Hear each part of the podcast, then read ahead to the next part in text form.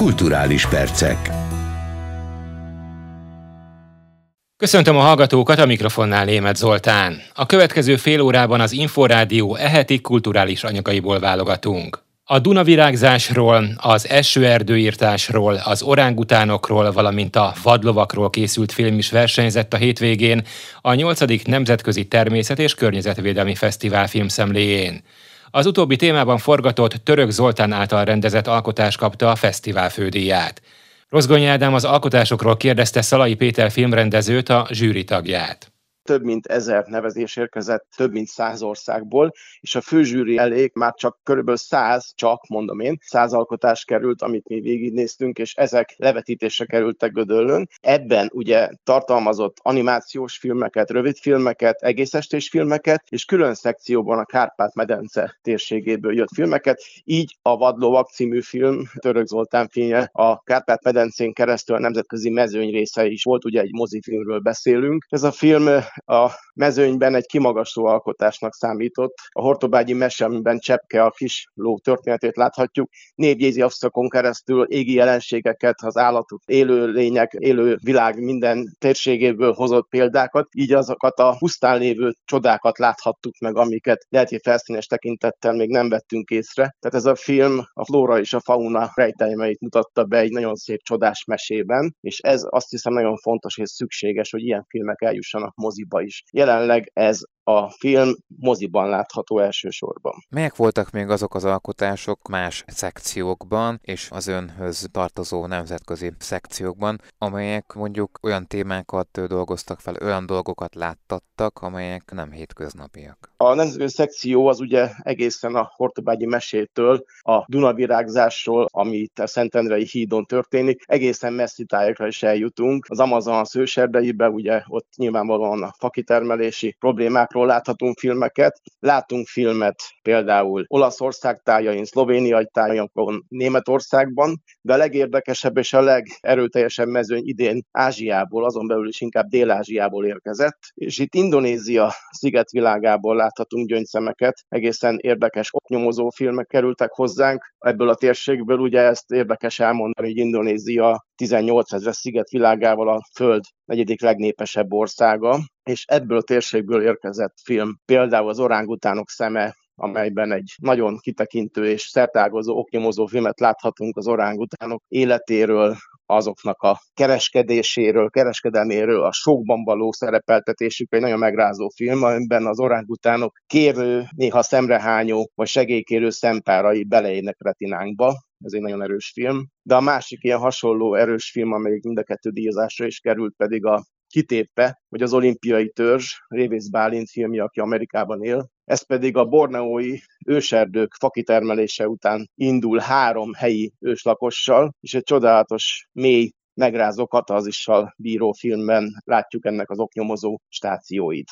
Ezekkel az alkotásokkal egyébként hogyan találkozhatnak az érdeklődők? Előbb említett vadlovak az látható moziban, de például az M5 televíziónak a külön diát kapott film, a folyómentő teherautó Molnár Attila Dávid filmje, úgy tudom, hogy most volt a hétvégén a televízióban, az m illetve ha valaki rákeres, akkor megtalálja a természetfilm.hu egyesület gondozásában a filmet. Például ezt bármikor meg lehet nézni, nagyon kedves film és nagyon fontos film Kárpátaljáról. De az m a hétvégén is mentek sorba a filmek a zöld újratervezés és a klímakihívás égisze alatt vetítették a filmeket, illetve ha jól tudom, akkor majdnem minden hétköznap délelőtt 10-től 14 órás időintervallumban ismerterjesztő filmek láthatók elsősorban az m csatornán. Szalai Péter filmrendezőt a Multeti Nemzetközi Természetfilm és Környezetvédelmi Filmszemle nemzetközi szekciójának elnökét hallották. 13 új kiadványjal vesz részt a 93. ünnepi könyvhéten az MMA kiadó. A könyvek közül a kiadó szerkesztőség vezetője mutatott be néhányat az Inforádiónak. Rozgonyi Ádám kérdezte Fehérvári Gergelyt. Az MMA kiadó részéről mi abszolút bizakodóan állunk az idei könyvhéthez. Ennek mondjuk az egyik oka az, hogy egészen pontosan most lett öt éves a kiadó, ami azért nem egy történelmi távlat, de mégis ugye az összegzésre előretekintés ez egy fontos időpont, és hát különösképpen azért nagyon fontos nekünk, mert talán azon kiadók közé tartozunk, akik a művészeti rétegkönyvek kiadása okán leginkább rá vannak szorulva, és leginkább igénylik az olvasókkal való személyes találkozást, hiszen ez nem az a bestseller irodalom, ami eladja magát, ami amit némi marketinggel megtámogatva kasszasikert lehet elérni, hanem ezeket a műveket be kell mutatnunk, interpretálnunk kell, kerekasztal beszélgetéseket kell szerveznünk, és az egyik legfontosabb időszak az nekünk mindig az a négy nap, amikor ezt személyesen megtehetjük. Igyekeztünk úgy időzíteni, hogy ezek valóban itt debütálhassanak, hiszen azért, ha nincs is erre vonatkozó kötelezettségünk, mégis szeretünk olyan könyvekkel megjelenni, amiket az olvasók még máshonnan nem ismerhetnek. Több is van egyébként, ami valamilyen évfordulóhoz kötődik. Béres Ilonát, ugye a 80. születésnapja alkalmából köszönti őt a kiadó, és Ablonci László, aki egyébként személyes jó barátságot is ápol vele, írt egy nagyon szép életutat áttekintő nagy eszét, és hát ahogy egy ilyen albumban lennie is kell, számtalan kordokumentum értékű, izgalmas, akár a nagy közönség előtt még ismeretlen képet is beletettünk ebbe a kiadványba. Nagyon fontosnak tartom egyébként Szilágy István Agancs Bozó című nagyregényének újrakiadását. Ezt hangsúlyoznám, hogy bár az elmúlt években, egészen pontosan 2020-ban a Messze túl a láthatáron című regénye az nálunk debütált. Ez egy újrakiadás, hogy 1990-es eredetinek egy, hát azt mondom, hogy egy sokkal inkább impozáns, küllemében is a kiváló erdélyi író nívójához és jelentőségéhez igazított könyv, amit egyébként így a legkorábbi visszajelzések alapján nagyon jól fogadott a kritika, akikhez el tudtuk ezt juttatni, és valóban visszaigazolták, hogy igenis számít egy könyvnek a külalakja, egy könyvnek a oldaltükre, az olvashatósága, a befogadás élményt nagyban befolyásolja. Szintén egyébként, hogy évfordulókról beszéljünk, ugye a tavalyi Dante év kapcsán volt Rómában egy kiállítás, kinek a poklama, Dante pokla címmel, és ennek a kiállításnak a Magyar Művészeti Akadémia művészei közül többen is kiállítói voltak, és Sturc János művészet történész az ő műveikből válogatott a Dante Poklama című igazán impozás albumunkhoz. Egy nagyon-nagyon izgalmas kultúrtörténeti, művészettörténeti és vallástörténeti barangolásra invitálja Sturc János az olvasót, és tulajdonképpen a pokolkép átalakulásának, a modern pokol képzetének, képzőművészeti alkotásain keresztül vezeti végig az olvasót ezen a igencsak tekervényes útvesztőn, amit Dante óta megtett az emberiség a pokol interpretációjában. Egyébként Dantehoz is kötődik a mű nyilván ebből a szempontból. Közvetett módon ihletődik, tehát egyrésztről a Dantei pokolfelfogás és a Dantei ábrázolások nyomán indul el, és az eszé az végigköveti azt is, hogy milyen korábbi meghatározó feldolgozásai voltak a képzőművészetben Dante poklának, és hogy ha úgy tetszik, akkor a modern vagy a kortárs művészet hogyan reflektál ezekre a képekre és a képeken keresztül Dante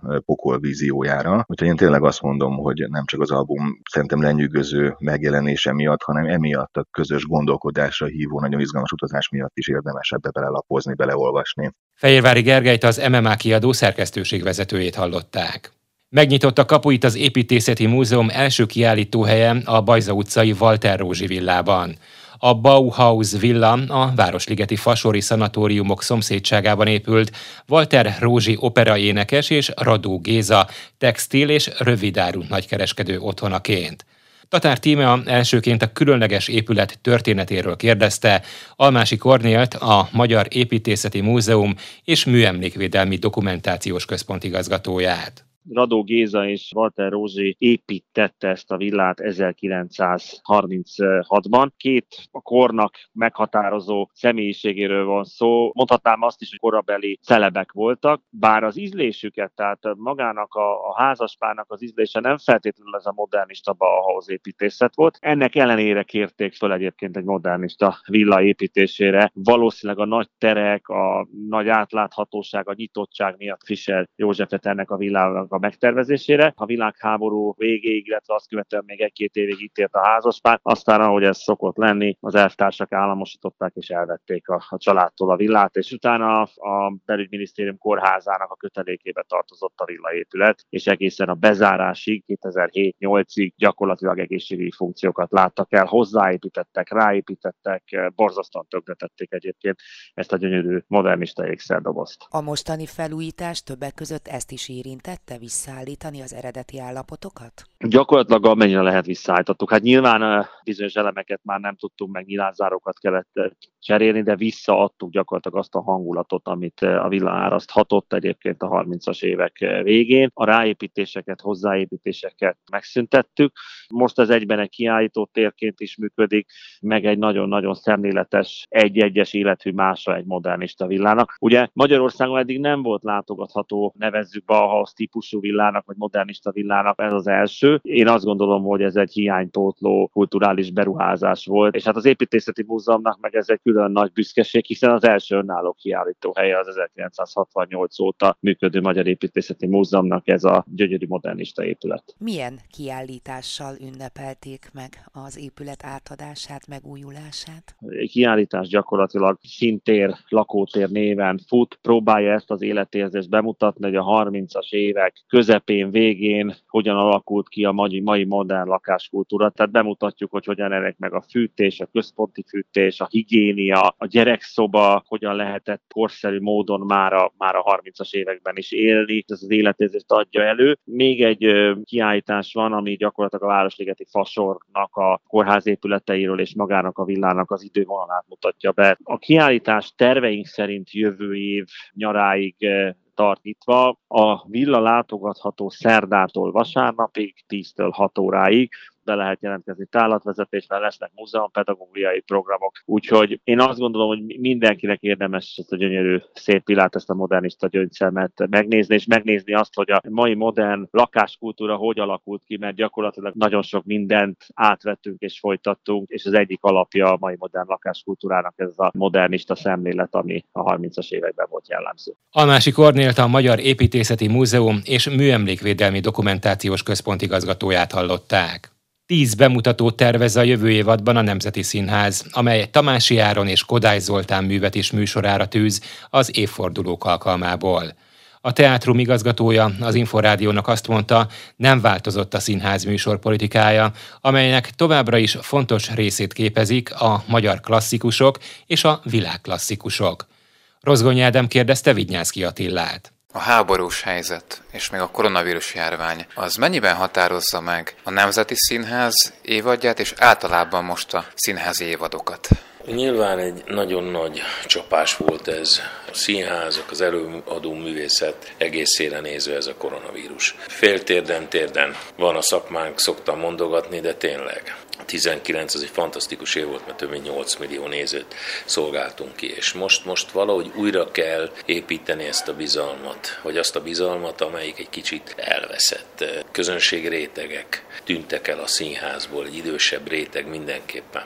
Ez a háború okozta bizonytalanság érzete nem segít nekünk ebben az újraindulásban vagy építkezésben. Tehát az egész szakmánkra jellemző az, hogy van egy erőlködés, van egy keresgélés, egy kitalálása annak, hogy most másként kell megszólalni, máshogyan kell megszólalni, másról kell beszélni. Mindenki valamivel próbálkozik. Mi úgy döntöttünk a Nemzeti Színházban egy másfél évvel ezelőtt, hogy maradunk a saját elveink mentén, építkezve tovább, nem változtatunk lényegit a Nemzeti Színház műsor politikáján, azon a megszólalási módon, illetve azon a bátor művészszínházi attitűdön, amiben mi létezünk, és hát ennek megfelelően alakítjuk évről évre a repertoárunkat. Ahogy bemutatták az évadot, nagyon sok klasszikus, magyar klasszikus, de azért van olyan, ami mondhatjuk úgy, hogy klasszikus, de modernebb köntösben kerül majd a színre. Minden nemzeti színházi eh, repertoár alapvetően ez nem a miénk, hanem ez így volt száz évvel is, négy lábon áll. Egyrészt a magyar klasszikus, és akkor ezt lehet látni az idei évad hirdetésben is.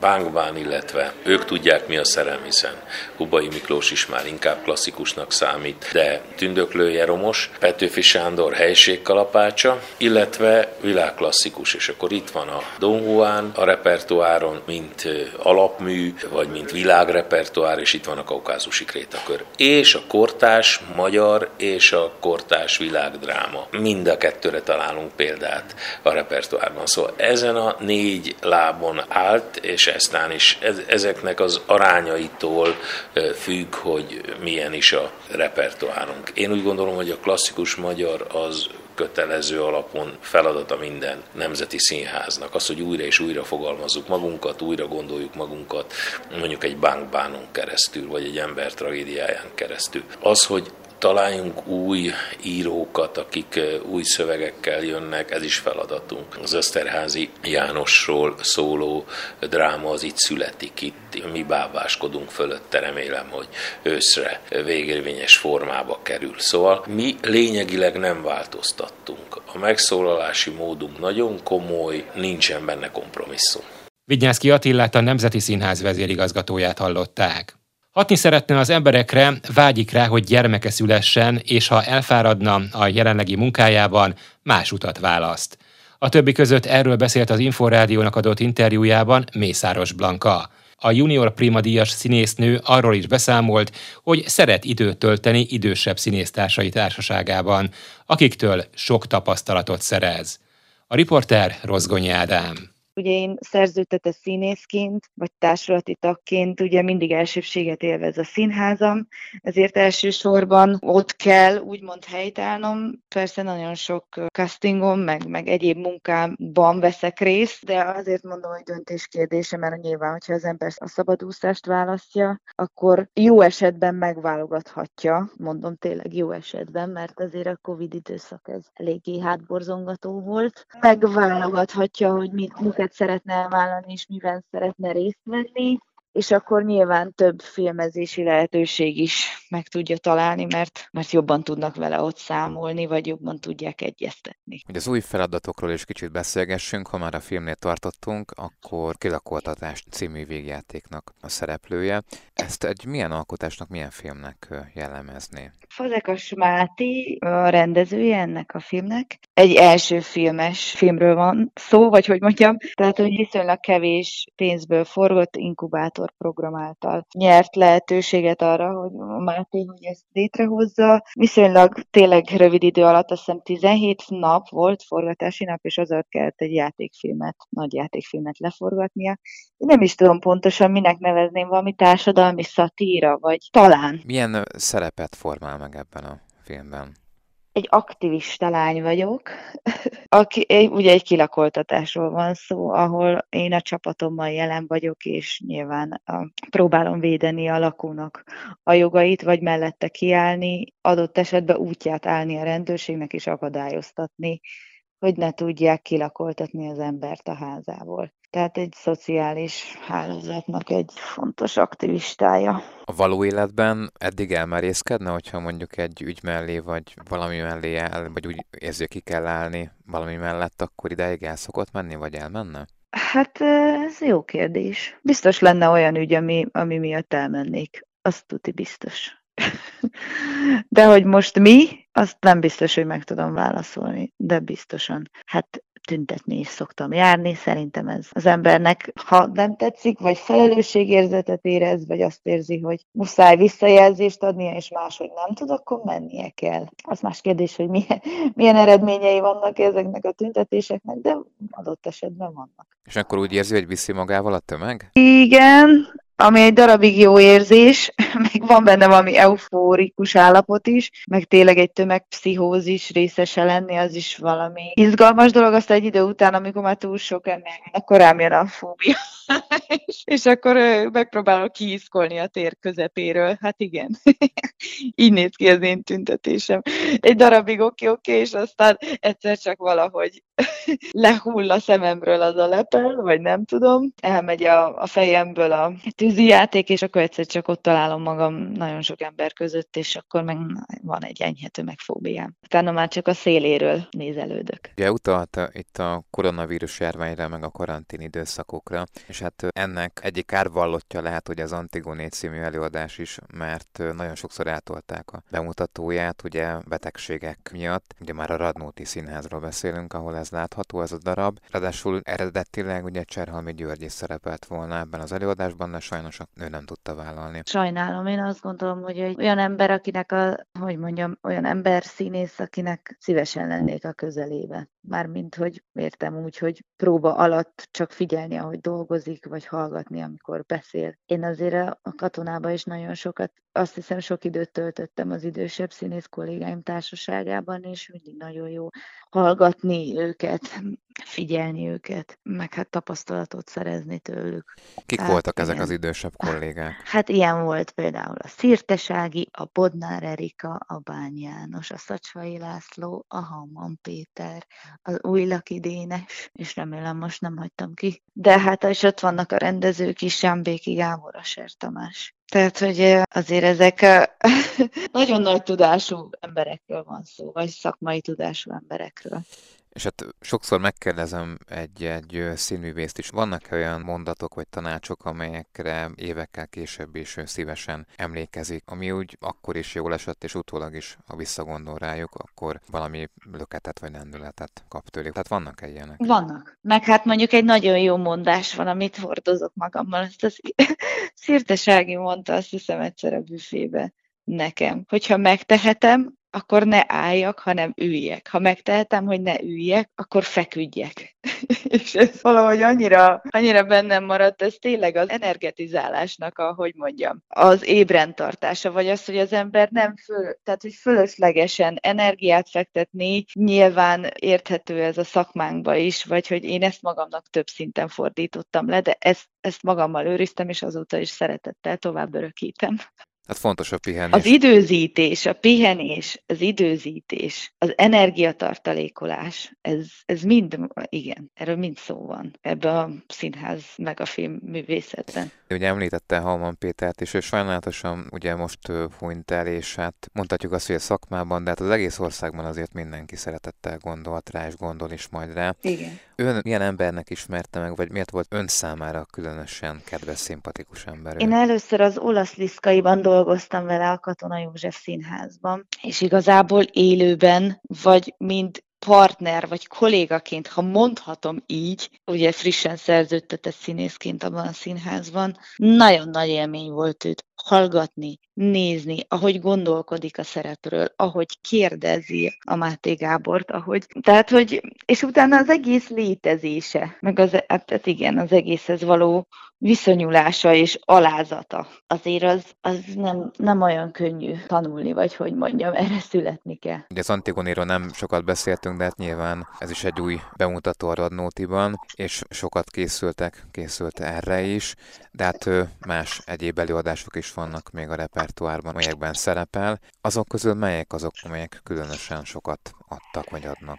mai napig? Hát én nagyon szeretem a tártöföt a, a Radnótiba Bocsárdival, ez a katonába, ez amit megtartottam a, a Katona József Színházban. Nekem ez a szerep, meg ez az egész találkozás a Lászlóval egy nagyon-nagyon felemelő élmény volt. Utána az Egy csepp méz a színházba, Radnóti Színházba Valló Péterrel, akkor hú, mindig olyan nehéz kiemelni dolgokat. Nyilván Nagy Péter Istvánnal a Don Carlos, a Fahrenheit, amiben játszom az átvett előadások, amiket most egy darabig egy évig, azt hiszem, vagy másfél évig vittem magammal, a Hajdúszavi glóriája, Alföldi Robi vágya, és hát a Sebestyén Abba rendezett tíz című előadás, ezek nyilván mind, mind kalandok számomra.